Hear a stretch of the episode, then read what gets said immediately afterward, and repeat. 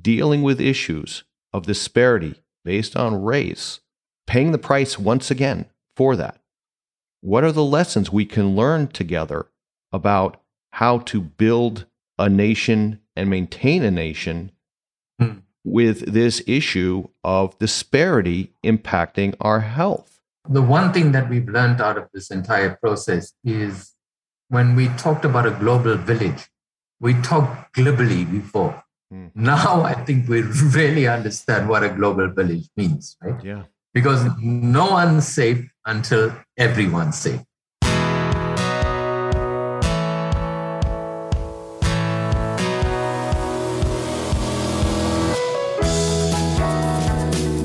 Hello, and welcome to the Pursuit of Health podcast, where we believe that healthcare belongs to everyone. I'm your host, Dr. Eric Fethke practicing pediatric cardiologist and educator. Together, we will explore the many facets of our unique American healthcare system, its strengths, its weaknesses, and what can be done to ensure that it meets its full potential to improve our lives. On each episode, we'll invite a special guest to help us on our journey. We'll learn about the various healthcare settings that these experts come from and the remarkable work they're doing to transform America's health. We'll take the best of what they have to offer so we can all reach for a better healthcare together. So join me now in our pursuit of health.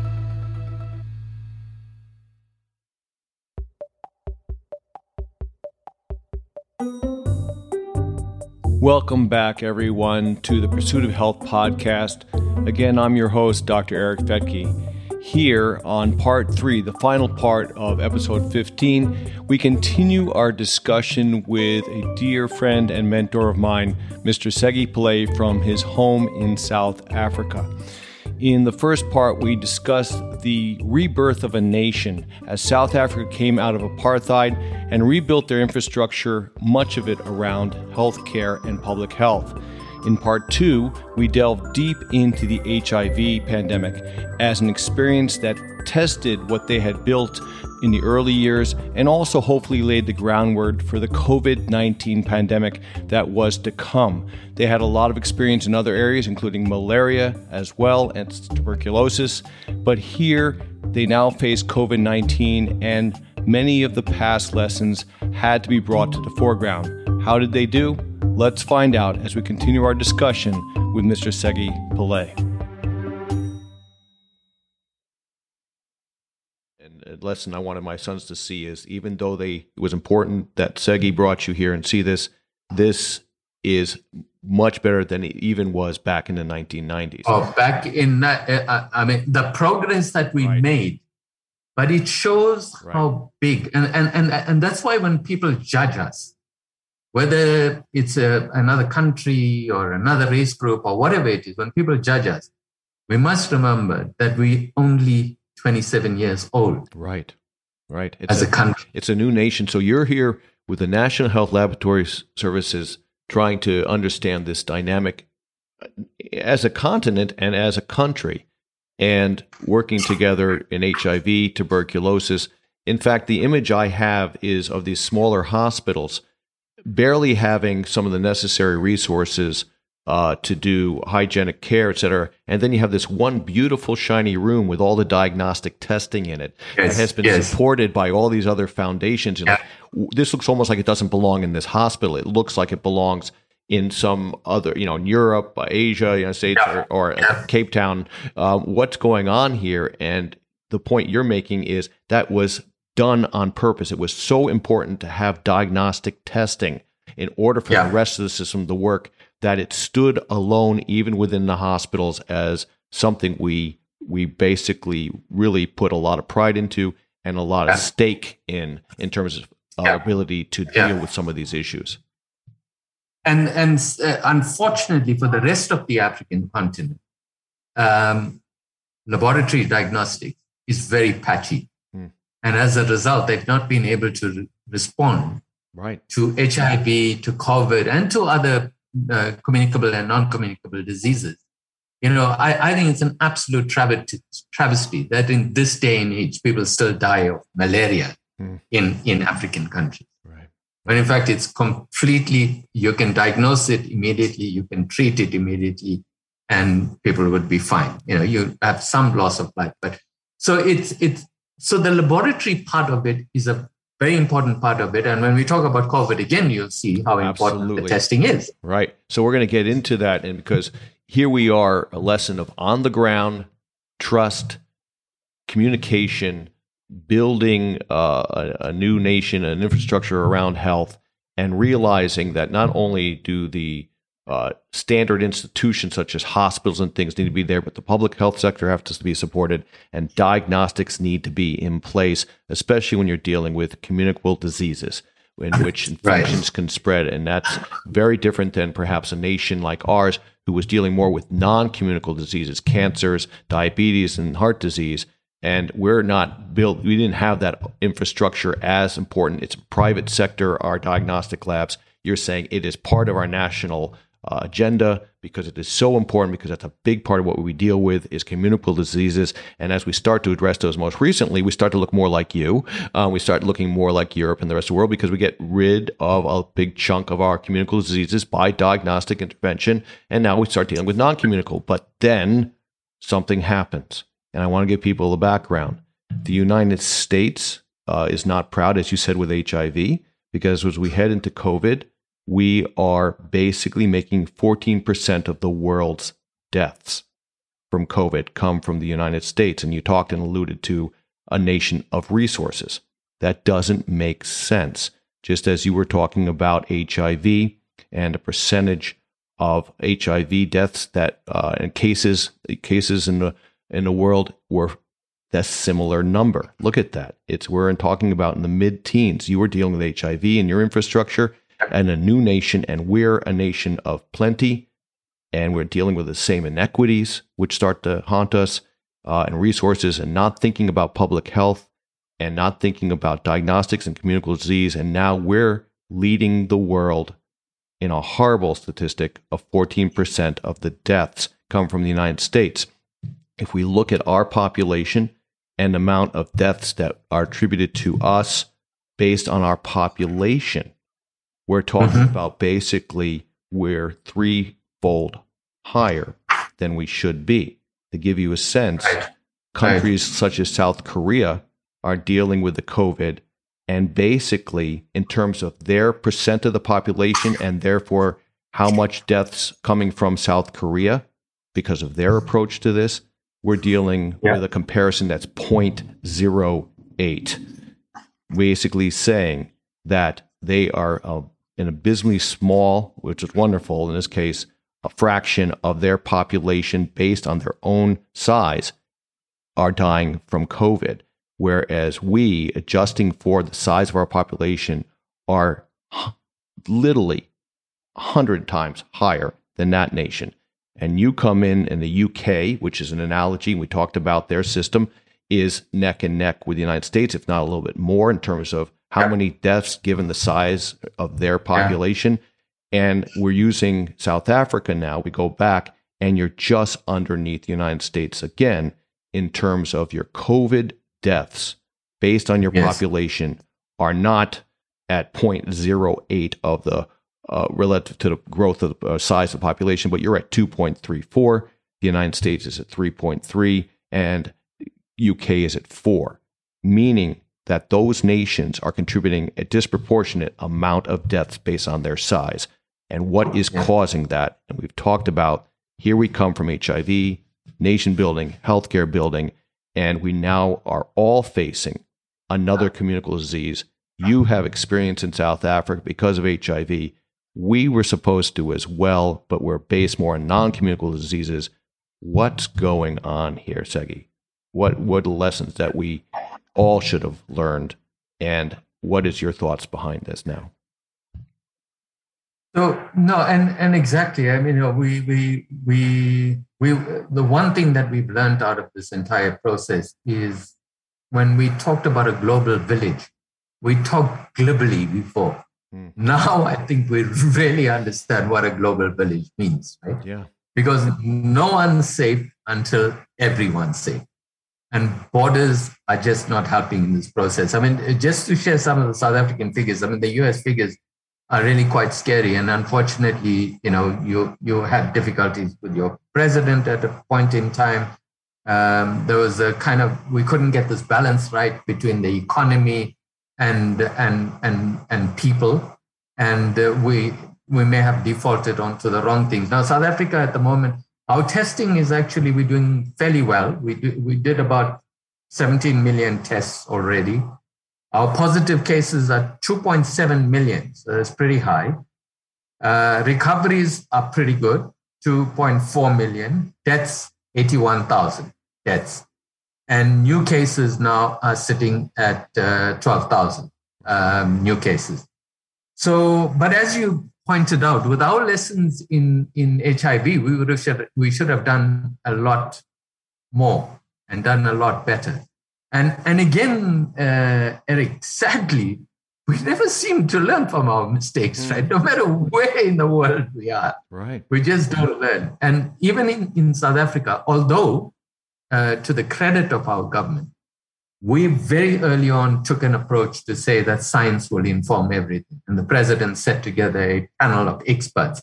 Uh, Salim Abdool Karim, who you know, mm-hmm. you know, you met when you were in South Africa. I mean, today is a global authority on uh, HIV and now on COVID. And uh, he was sharing this, and some of our best scientists were there. But unfortunately, politicians, being politicians, will say one thing and do something completely different. So, although they were getting fantastic evidence based on, on science, they didn't implement all of that. And, and we also got to a point where people were saying, okay, the economy is more important than everything else. So when, when in the early days, when WHO was saying South Africa is the role model for the world, when we did all the lockdowns, when we shut down and no one was allowed to move, um, when we, in that first sort of couple of months, we had a complete control of the pandemic. Right. And suddenly, the economists and everyone else started saying, well, what about the economy? It's all going to go belly up. So if we're not going to die from COVID, we're going to die from starvation and hunger and everything else. Right. And again and again, we were saying it's one or the other instead of saying how do we take the collective uh, concerns and build a strategy around it. And I think your own country went through the same dilemma. Um, and, and as a result of that, we went to the other extreme. We just started opening everything up. And before we knew it, we're now sitting with the, the Delta variant, which right. is created, you know, devastation in, in, in the country. Um, and uh, we're not even certain about the vaccines that we're using at the moment and whether it's effective in the management of the Delta variant. We know that it's contributing to um, my, uh, to severe infections. It's got a positive implication. We know that it's preventive, uh, but we we just we just went through the third wave, uh, Eric. Right. And people were sitting in in emergency rooms and dying in emergency rooms. Now we've overcome that, but already the, the, the sci- uh, our uh, scientific, scientific community are saying the fourth wave is December. Right. And possibly another variant. Hmm. And, and so we didn't learn everything. And again, like HIV, we were slow to start. And the and so the, and the, and the idea is again is I think part of this, and and I, we can't ignore this between our two nations, there was a part of our societies that took the broadest hit again, and it wasn't those people with the resources; it was those without. And exactly. no nation is, you know, this Shangri La where everybody is equal in terms of socioeconomics, and for all the reasons that we talked about of gender and race and poverty and all these things that we learned from HIV and as you rebuild your country and we uh, you know are starting to say wow this had much more of an impact than we gave it credit for. All of a sudden we realize what we call essential people in our economics, essential workers, are really the people who are disproportionately have less, and they are being impacted in your country and our country four times more, at least, mm. than any other sector. Mm. And that is mm. having a direct impact on the cost to provide the care, the impact to the economy, not having enough workers, uh, all the different factors that public health knows about. And we don't yeah. invest in that public yeah. health, which you talked about at the beginning of this, that yeah. making that strong, because that's where that's the tool for us to foresee what this could do and over, avert these problems. Yet here we go again. We're not putting public health as primary, and it has direct impact on our entire system, economically and otherwise, and the disparities and the disproportions. So why? What will solve this in that sense? We know the lessons, we've seen them. You talked about not making mistakes that you've seen before, yet we seem to go back. So, with two nations dealing with issues of disparity based on race, paying the price once again for that, what are the lessons we can learn together about how to build a nation and maintain a nation hmm. with this issue of disparity impacting our health to the point where it impacts our economy and everything else. Uh, how do we get out of this? So, Eric, I, I think you know that's the issue around the around COVID was it's highlighted the in the unequal society, whether it's in the United States or whether it's in South Africa or whether it's in right. some other country. It's highlighted for us the uh, the unequal nature of our society, and South Africa is the most unequal in the world.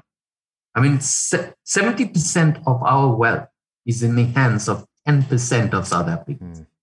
So, so clearly, we have to tackle that issue uh, going forward. The second issue is COVID is flagged for us that no worker is more important than the other. Right. When we got up that morning and found that we didn't have the grocery store assistant to get our food to us, or the farmer who suddenly is, uh, you know, production has gone down, or the person who does logistics for you, or the, the most important person in the middle of this pandemic were the people that were responsible for keeping the environment, the infection control under control. Right. You know, the hand washing and having the, the bathrooms and, and what have you, having all the minimum things that are in place to prevent the spread of the infection. So suddenly, yes, you and I may think that we important people. Suddenly we realize hmm. that actually there are people that are even more important than we are. Right. And therefore, all workers need to be given the attention that they that we should be giving to them. That the public health, the public health aspects of our of, of healthcare became even more important. The prevention and the promotion part. The issue about improving improve, improving knowledge and awareness because part of vaccine hesitancy right. is partly about not knowing enough. Correct. It's not just about people saying, I'm not going to have it. Of course, if you don't have enough information, how do you decide? And yet, we had successes, uh, Eric. You and I take for granted today putting on a safety belt. But you will remember the time mm-hmm. when it was perfectly normal for us to get into a car and drive around. Absolutely. Today, it's it's the law. You can't drive around without a safety belt. But suddenly we are concerned about our rights. Uh, you know, when we say to people, you need to take the vaccine, hmm. because again, it's about the balance between my individual rights versus the rights of the community. And, and people are thinking that their rights are being eroded by a government that is saying we're encouraging. In fact, at the moment, there's no government that's actually forcing vaccine, right? They all are encouraging. But yet we force people to put a safety belt on. Right. So that's the second kind of thing about how do you how do you balance priorities in, in society? And then the issue about resources. How do you allocate resources? Because if if you don't tackle the problem of the poor, we now know in a pandemic, it doesn't matter whether you're rich or poor, whether you're male or female, whether you you know driving around in a fancy car or not, you are you, the risk is exactly this, the same to the individual. Right. You can't lock yourself up in in, in some sort of uh, uh, faraway place. And to that extent, Eric, I, uh, you know, given that I'm, we're talking to a U.S. audience, the part of the difficulty then is about inequity and unequal, uh, unequal country uh, comparisons. So the US, with all its resources, and because it's got the resources, it goes and buys all the global supplies of, of vaccines. And we're suddenly sitting in a situation that we don't have, we don't, we got the resources, but we can't get access to the vaccines. Or the UK goes and buys four times their requirement for the population.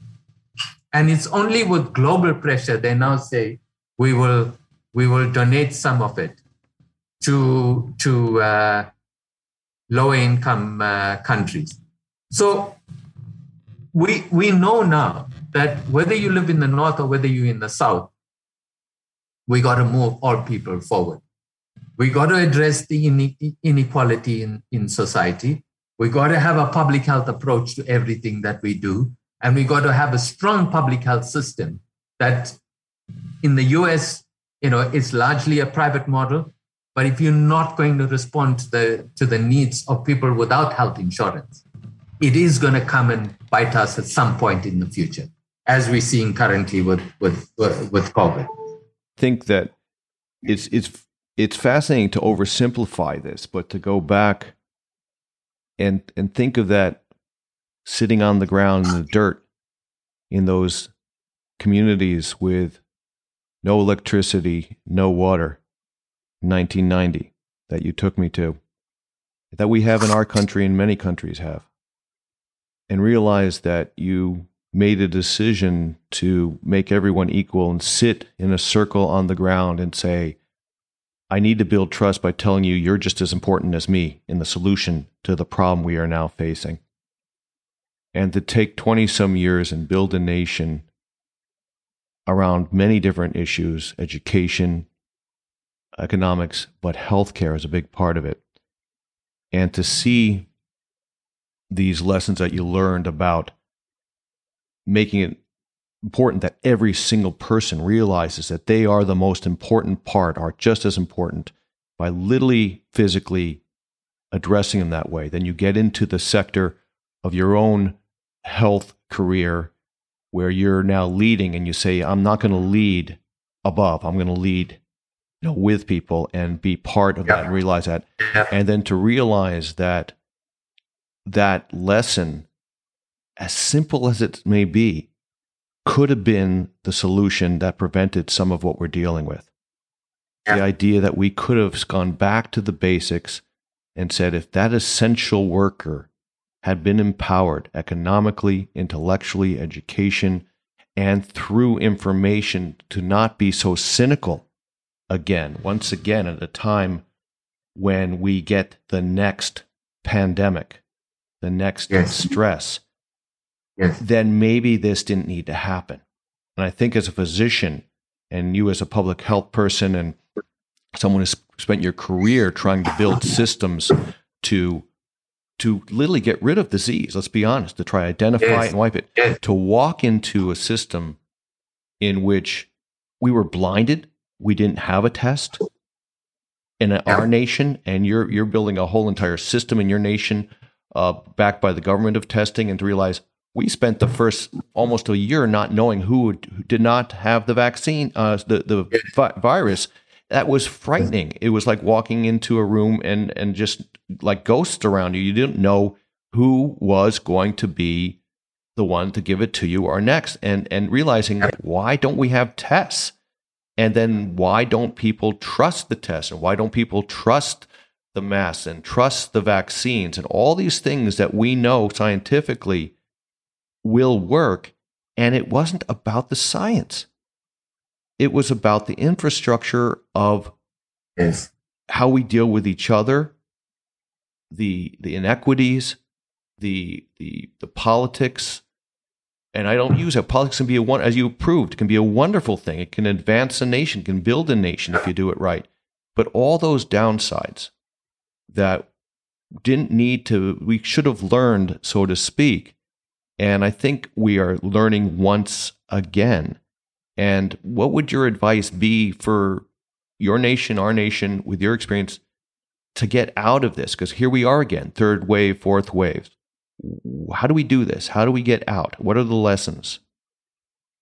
I, I mean, for me, and again, looking at the HIV experience, yeah, um, we can't depend on governments alone.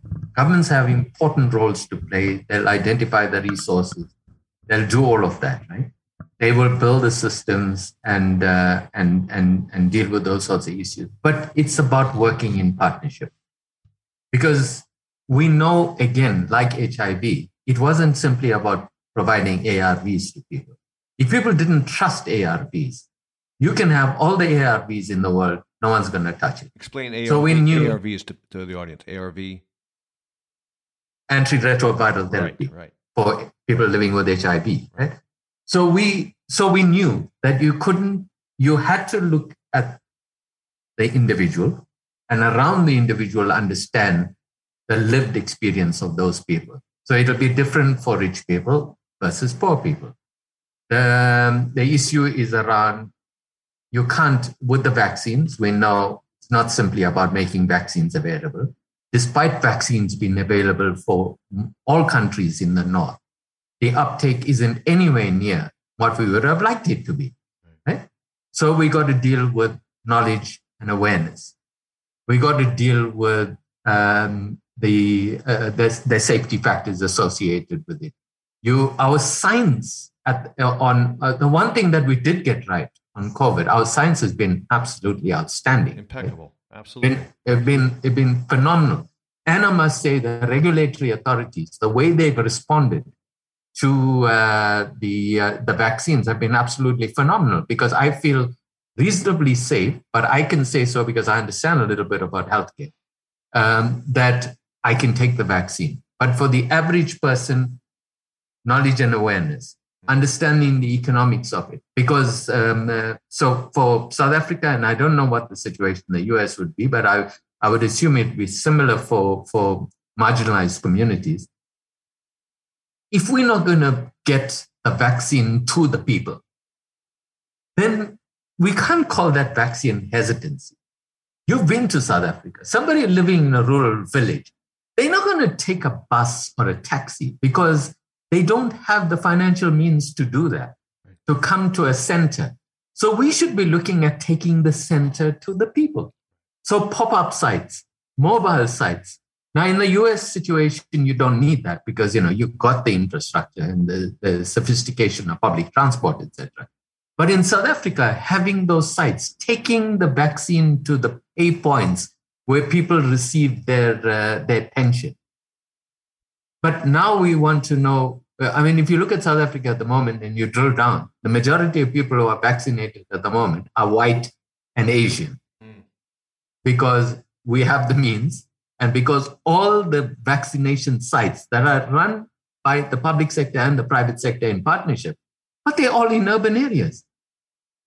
So some granny who is taking care of three children who, is, who lost a child from HIV in a village in, in a small in, in the northwest province is not getting to that vaccine firstly because she has to care for the kids.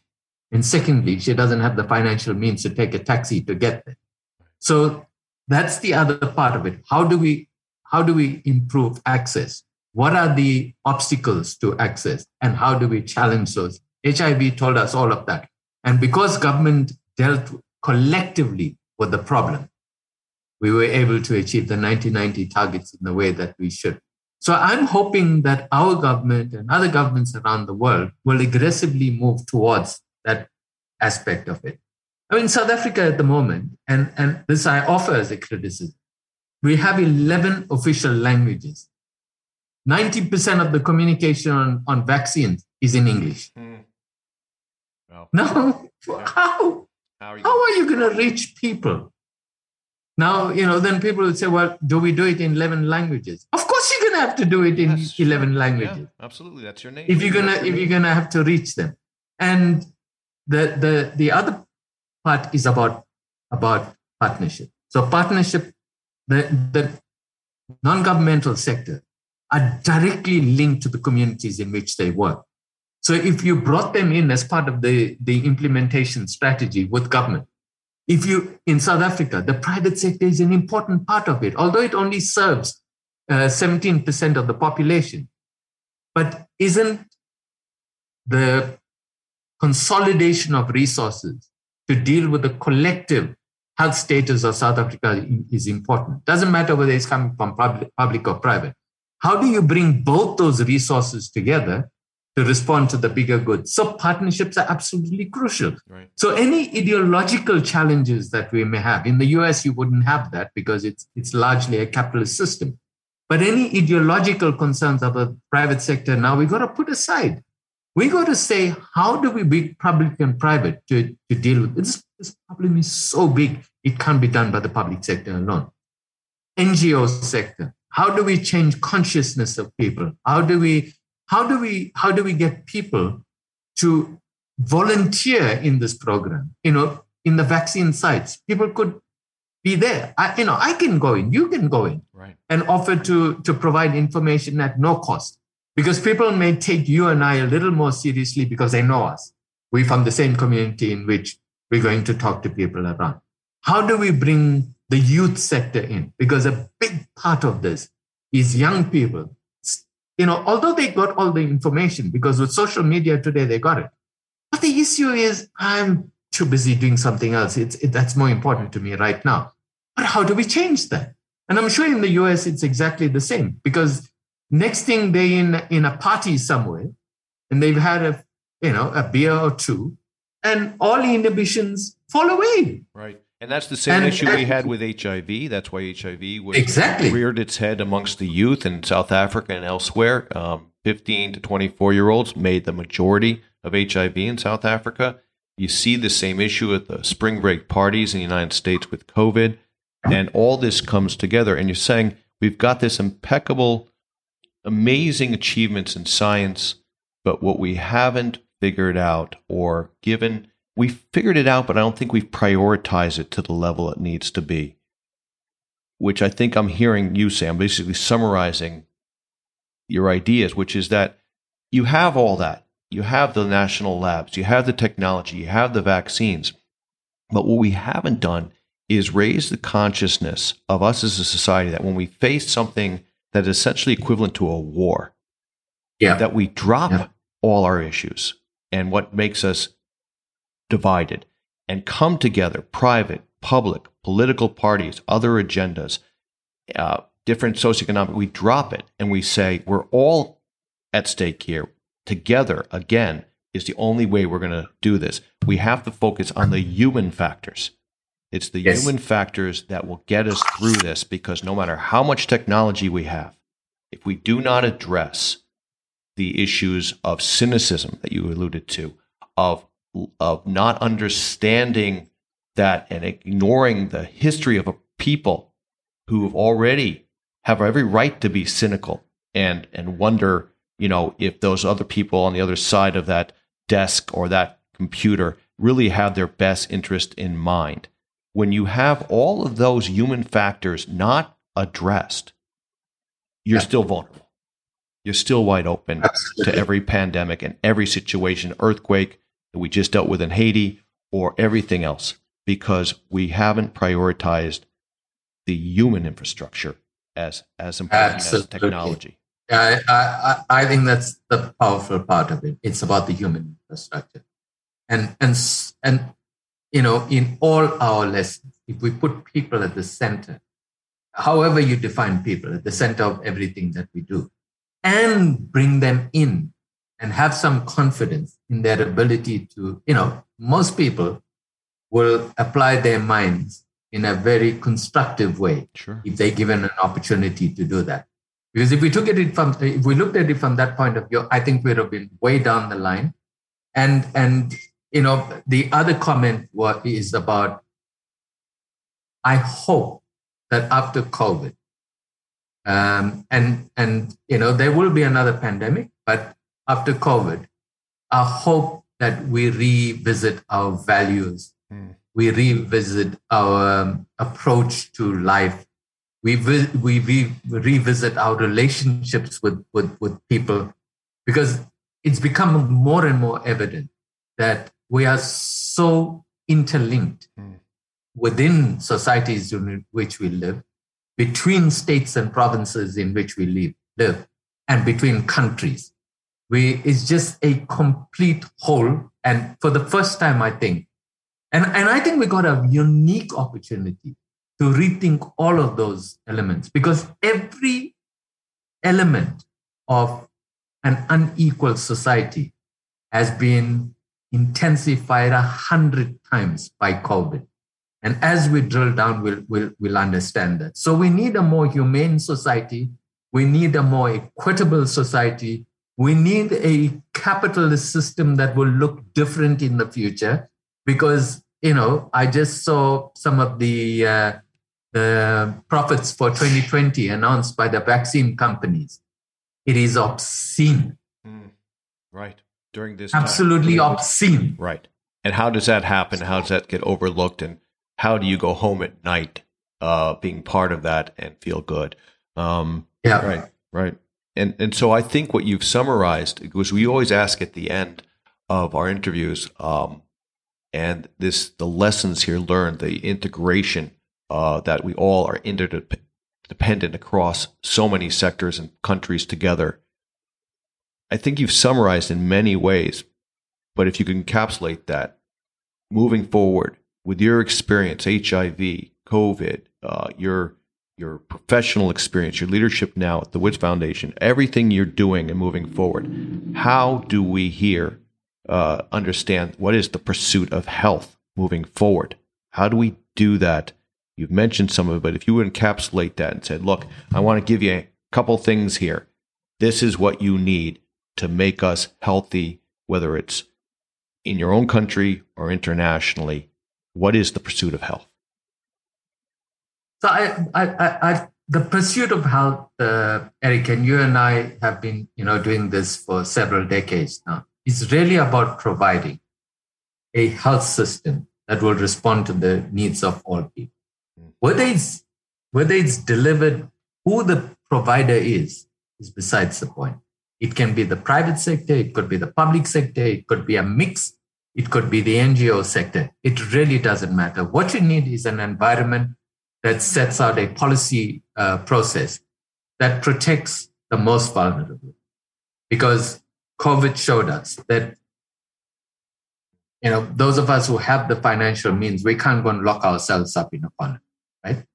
So if we can tackle the, if we can develop a system that says, irrespective of your ability to pay, you've got to have access to healthcare, as you should have access to education. Education and, and health are uh, the flip side of the same coin, right. because the, both of them will, will advance nations.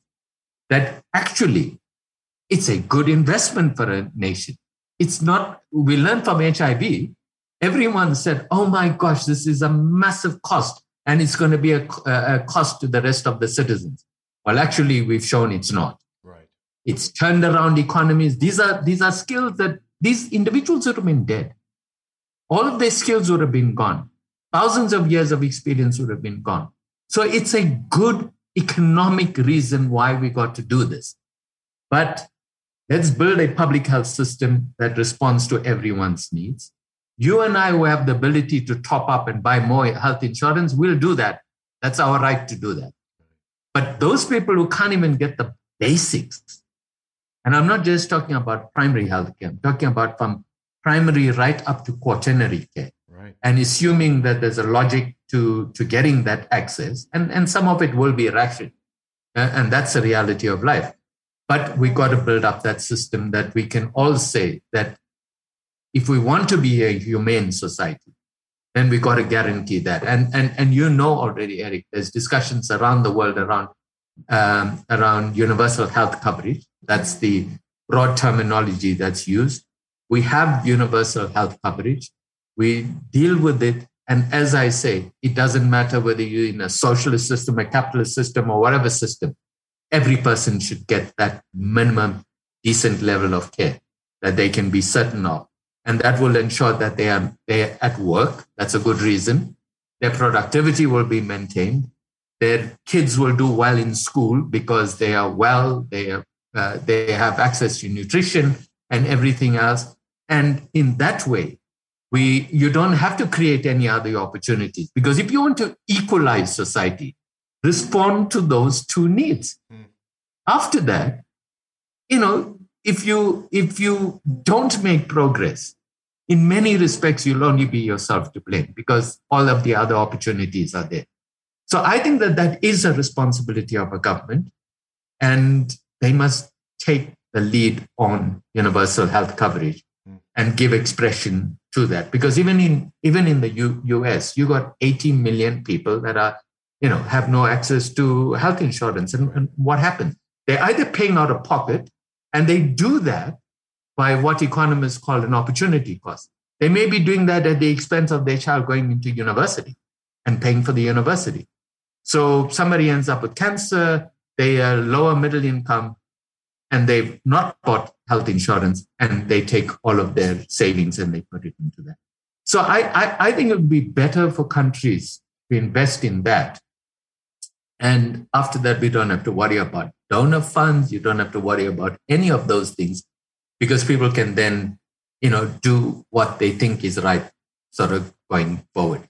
So I think that that's the most important lesson. And I, I for me, certainly, I think if we want to bring about equality or a more equal and humane society, than education and healthcare, we got to tackle much more aggressively.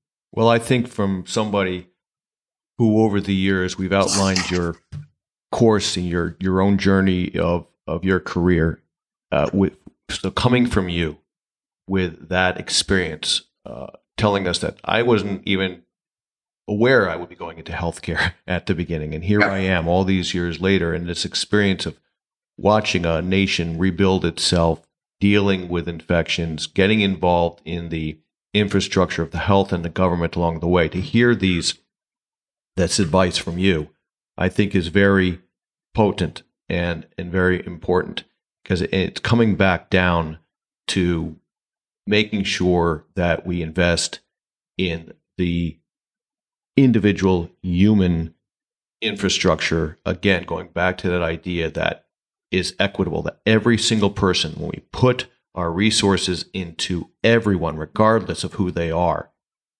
yeah. we not only all do better economically, but that is so tied to how we do in our health care, which feeds into our economics and attaches into our education as well. When these three things come together, which is what you taught me, which is what Mandela was saying way back when education, healthcare, economics, they are the triumvirate.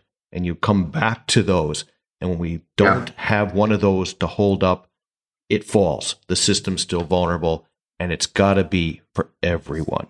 If we make that not just something we give lip service to, but actually do it, yeah. we will be okay. We will weather the next one better and better. But if we don't learn these lessons and we don't keep these things as a priority, we're still vulnerable.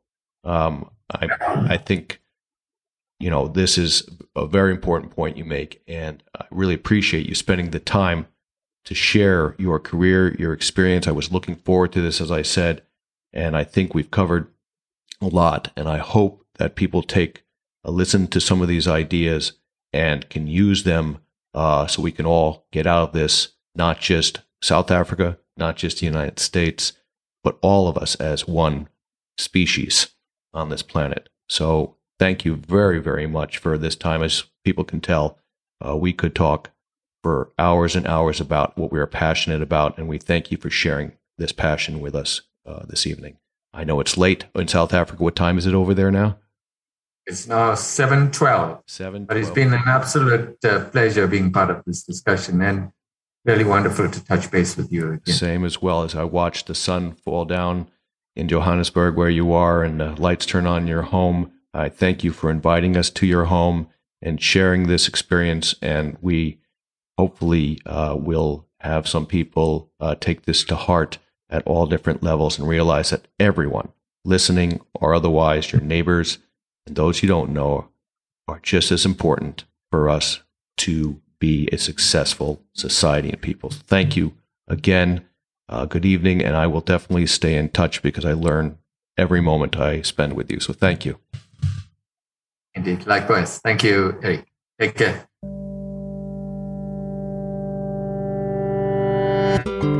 I hope you learned as much as I did by sitting down with Mr. Pillay in South Africa.